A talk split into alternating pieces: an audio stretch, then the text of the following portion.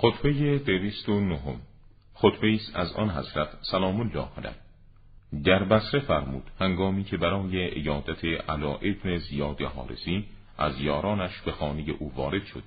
وقتی بزرگی خانه او را دید فرمود: چه کاری به بزرگی و فراخی این خانه در دنیا داری، در حالی که تو در آخرت به آن نیازمندتر خواهی بود.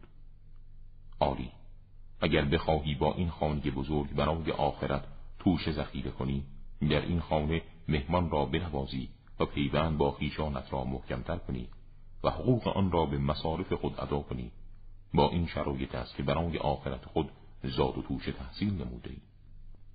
علاء بن زیاد عرض کرد: یا امیرالمؤمنین، از برادرم عاصم بن زیاد به تو شکایت دارم. آن حضرت فرمود: برای چه؟ علا عرض کرد: عبایی پوشیده و از دنیا برکنار شده است. امیرالمؤمنین فرمود: او را نزد من بیاور.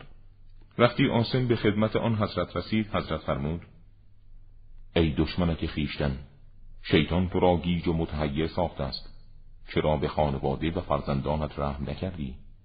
آیا گمان می‌کنی خداوند مواد پاکیزه را برای تو حلال کرده است و با این حال کراهت دارد از این که از آن مواد پاکیزه برداری و برخوردار شوی؟ تو نزد خدا پست‌تر از این هستی. عاصم عرض کرد: یا امیرالمؤمنین، این وضع توست، با لباسی خشن و غذایی ناچیز. آیا نباید ما همه از شما تبعیت کنیم؟